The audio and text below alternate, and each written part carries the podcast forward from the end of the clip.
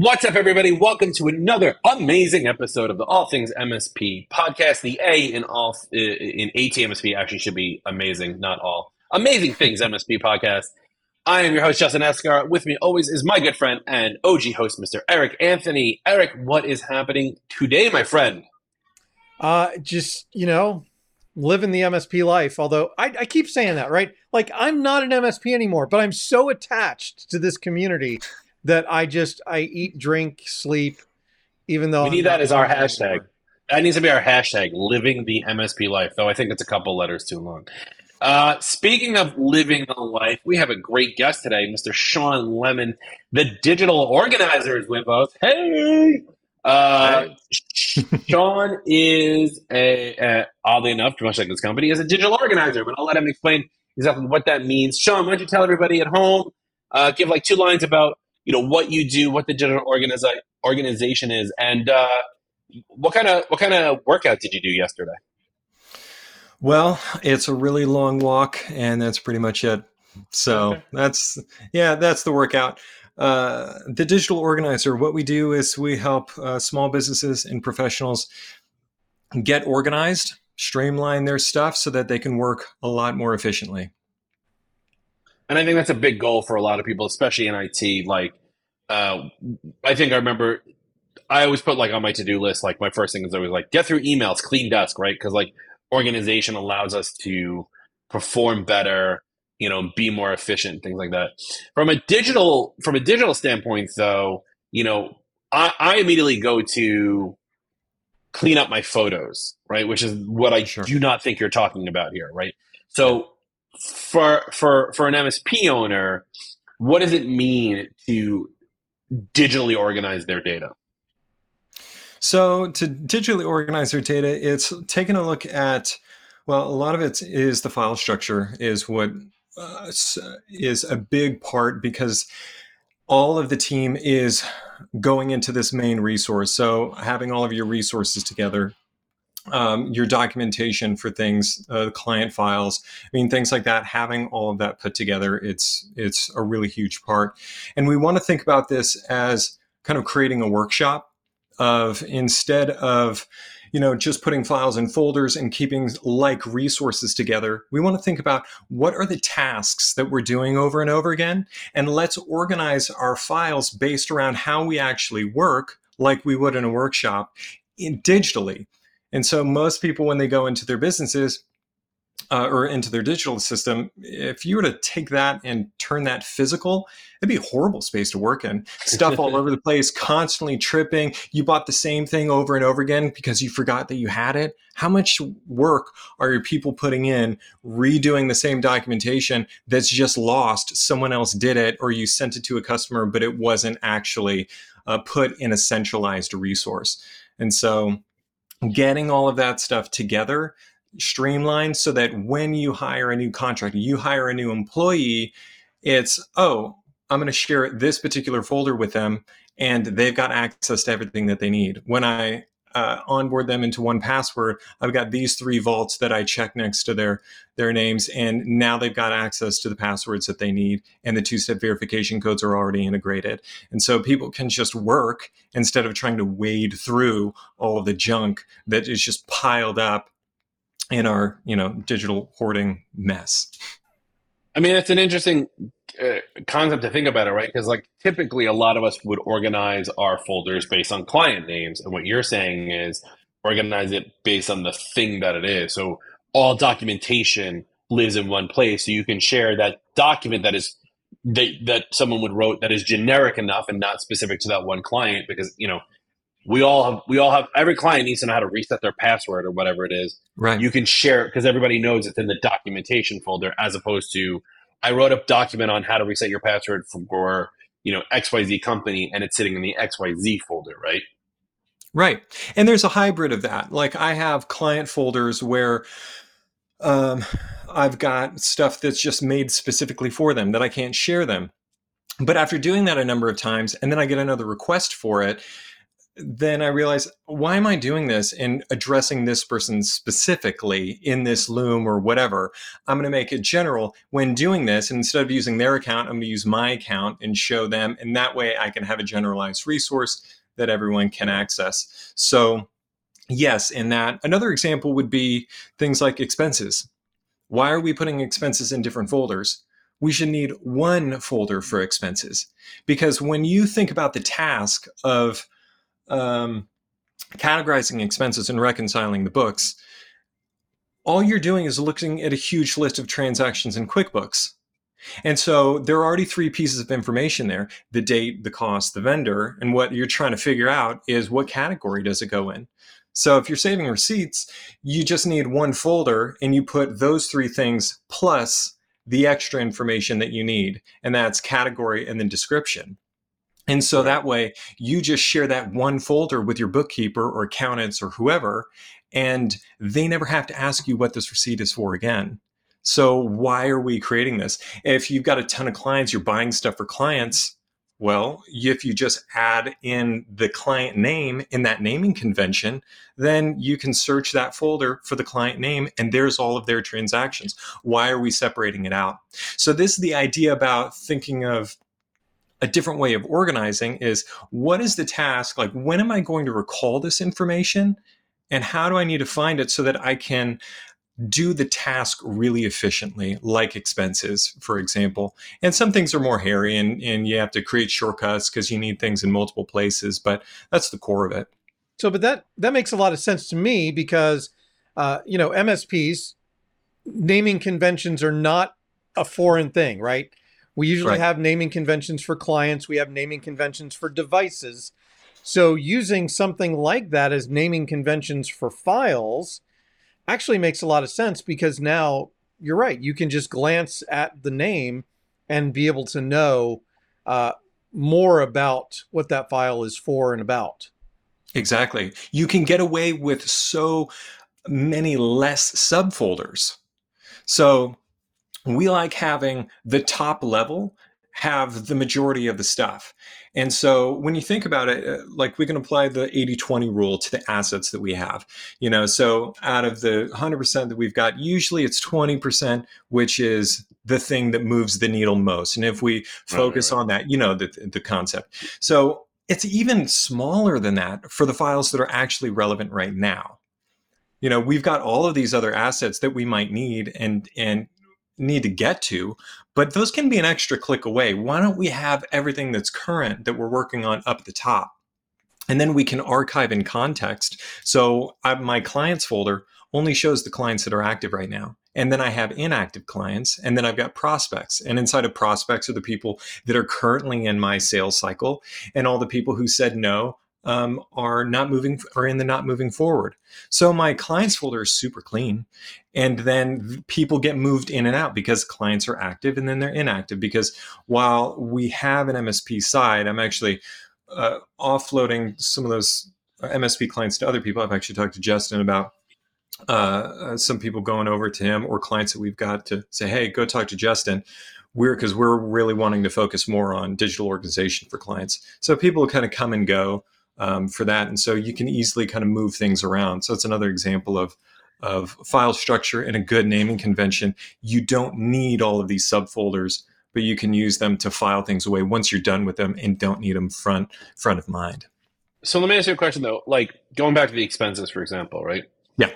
If you're tracking all of those expenses, I mean, you could have thousands or multi-thousands of files. Sure. You're okay with all of that just sitting at the top level just because the naming is fine and someone can search within it, right? Like, that's what you're getting at. Yeah. So if I had that many files, that would kind of intimidate me. And so I would want to archive some of the older stuff. So once it gets so big, or if it becomes cumbersome to work in, then I'm going to chunk that down. And so then I would have a folder called processed. And then everything would get dumped into processed. And then if processed got really big and I wasn't able to easily search it, I'm using Google Drive, so that's not a problem for me, then I would chunk down those folders even more and maybe do those on years or something like that, depending on the volume. Got it. I always think of using subfolders like I do for, you know, an actual filing cabinet. So if I've got a folder that is just packed full, well, then it's not easy to navigate. So I need to chunk that down into smaller things. But I only want what's current at the front. And then I want an extra click to go find the stuff that I don't access regularly. So I want to take this to a similar thing. Let's talk about email, because all of us get a boatload of email on a regular basis.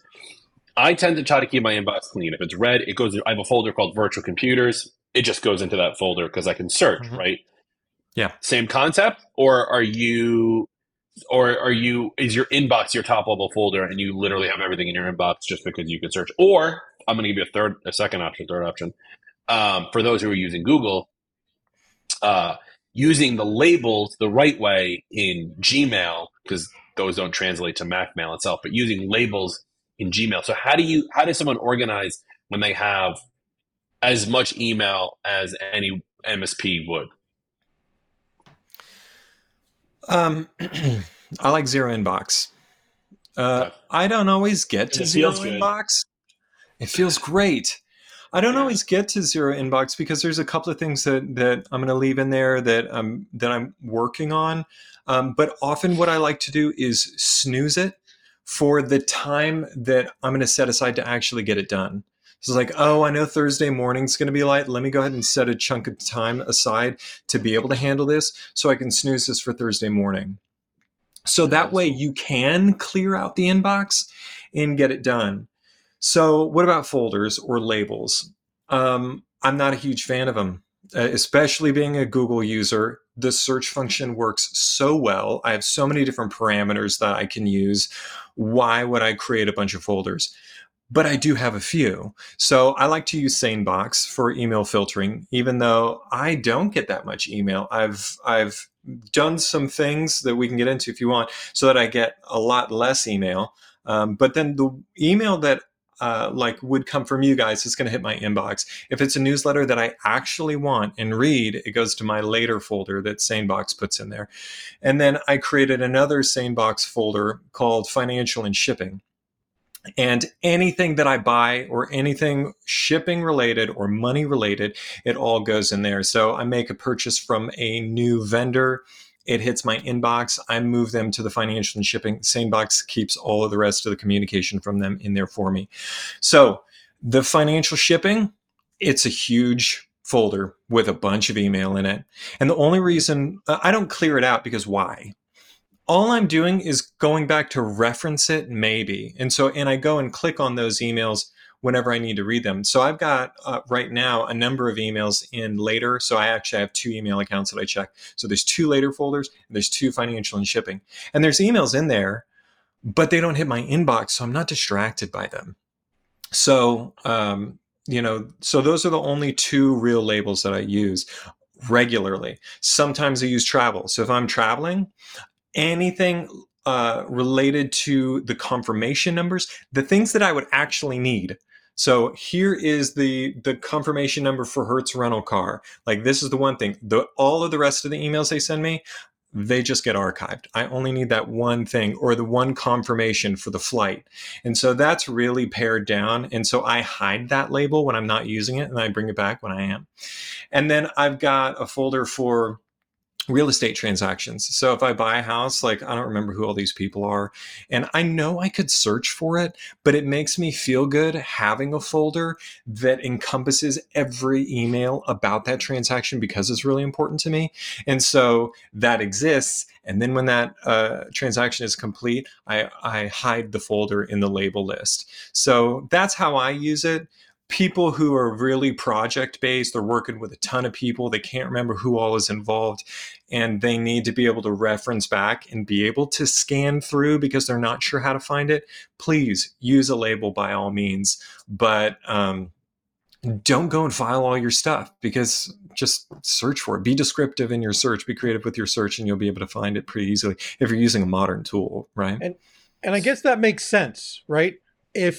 And that's a good decision-making criteria, is if you need to scan it rather than searching, then have a label for it or have a folder for it. If you know you're just going to be searching for specific emails later on, then just throw it in that one big folder and search when you need to. Right. Yeah. I also like SaneBox, SaneLater. I use their SaneBox. I'm looking right now. I have SaneLater and SaneBlackHole because I get so much LinkedIn email, and it doesn't matter how many times you unsubscribe from LinkedIn, they'll just get you back. So all of that goes in the black hole and never hits. What I like about SaneLater is that you tie it to your Google or you tie it to your office, so it scans it before it hits the inbox. So my iPhone, depending on the second it hits, 9 times out of 10, I never even see it in the inbox. That's right. Once in a while, it shows up and then it goes. Now, the thing for me, and I love what you're getting at, Shawn, about the labeling and putting everything in one folder. The thing for me, and the reason, and I get into a fight with a lot of people about why I still use the Mac Mail program. And my issue, and this is, we'll have this as another topic, is that I check 3 email accounts. And when if I'm using Gmail web interface, I can't cross the streams for folders. So typically, if I'm getting an email about ACES to my virtual email, I put that in my ACES folder. I let Mac Mail figure out what to do with Google, and it works. Yeah. But I can't do that from Google Direct, which is the one issue I have. So Google, if you're listening, please fix that for me. Yeah, that'd be great. I use Spark instead of Apple Mail because I get the templates in there, snooze abilities. There's actually a pretty cool app to check out for check that one out. An email. See, even on our own show, Eric, I'm getting tips. Like, it's my own therapy from my company because I need to go check out this Spark Mail. The whole thing though with the filing, I don't like. I'm sitting here and I'm listening to you talk, and what you're saying makes absolute sense. Yeah. And don't get me wrong, when I get to 0 inbox, I will post that on LinkedIn and Facebook all the time because it's hardly ever for me. But like, I know that I have this virtual computers folder, and people who are on YouTube looking at me, I'm looking at my computer right now because my monitor. I have in this virtual computers folder 131,000 messages. Yeah. Right. I know because I can search it, but yet I still have a folder for my house, and I have a folder for everything else, and I have a folder for family. Not that I can't search, I feel like, and maybe it's just me, and you can tell me I'm wrong, it's fine, many people do, that like I'm already putting that first filter on my search by having those folders and doing that. Because if I'm looking for something from, my mother, it's most likely in my family folder. I don't need to search my entire index. I'm already giving a subset, and like that's why I do it. But your mileage may vary. So I get that, right? But then you have the problem of misfiling, right? What if you dragged and dropped it into the wrong folder? And I think that's where you can get into trouble, especially with just the enormous amount of stuff, data that we have, emails, files, whatever, and the ease of which it is to drag and drop over the wrong folder and how fast we're trying to do it. Yeah. Yeah. That's one thing. 100%. Another part of that is what is in this email that you need to go back and find. So when you get a resource, isn't there a place for that in your filing system? So should we turn that email into a PDF? Does this email need to be linked to and put in your Asana, your project management? Does it actually need to be forwarded to your ticketing system? So the way we think about email is a place to communicate. It's not a place to store things and file them. It happens, and they've built us tools to be able to file things away, and it's helpful to have that for the communication aspect of it. But a lot of times it's like there's a resource in here or it's related to a specific project. So that's why the travel is there. But often, like someone sending me a contract and it's over email, I'm going to download it. It goes into my filing system, and then I'm archiving the email. So I want to get all of that stuff out of here. I need to get it into my to-do list. I need to take, or yeah, maybe I don't even need to forward it to my to-do list. I just need to say, remember to send mom the card or grandma the card or whatever it is. That piece of information doesn't need to belong in email. And so I want to use it as little as possible, because my filing system is where, well, that's my main filing cabinet where everything should go. So if I get something really important in email, it probably belongs somewhere else permanently. I don't like storing things permanently in email, so that if, you know, the email is deleted or something was misfiled or whatever, I can get it. Because I also, if I'm looking for something for a client and I got a lot going on and I want to go to the client folder, I don't want to open my email and then be exposed to all of these other requests. And then I forget what I'm doing, or now I'm having to resist doing all of these other things and forget what I was doing. How often does that happen when you open up Facebook, LinkedIn, whatever? You go there for a purpose, and then all of a sudden you're like, what am I doing here? You know, that same thing happens to me in email if I'm not careful. And that's why I let SaneBox is get it out of my site. I'm sure I can delete all of the forwards from my mother-in-law who are like famous Jewish people. Like, I don't need those anymore because I'm never going to reference those again. Shawn, unfortunately, we are a little short on time. I would love to have you come back. And maybe we can do, on the next call, we can do like a live rip apart of somebody's data. If you're willing to have Shawn look at your data, go to atmsp.link/podcast, register to be a guest. We'll have you on the show. And if you're willing to show, you know, you can come on the show, whether you want Shawn to rip apart your data or not, we want you on the show. And then, of course, you know, you can reach out to Shawn himself. Shawn, where can people find you online, my friend? thedigitalorganizer.com/allthingsmsp. I have a little download for you. Some fun stuff to help you out. Free stuff for the listeners. You guys are in for a treat today. Who knew that was going to be happening? Actually, no. And of course, I'll put that in the description, the show notes, all the things. All the things. In All Things MSP. That's a perfect wrap. Don't forget to check us out on all of your favorite podcast apps, Apple Podcasts, Stitcher, Google. I think on one episode I said Your Mama's Podcast. I still hold true that that's something that should exist. Follow us on youtube.com/@allthingsmsp. Find us. Our main information is at Facebook groups, facebook.com/group/allthingsmsp. That's where you can find out more information about the show, find out about Shawn, find out about our Eric's live streams and all the other stuff that we're going to be doing. We have so much coming soon. Thanks for watching, everybody. That's it for us. Bye.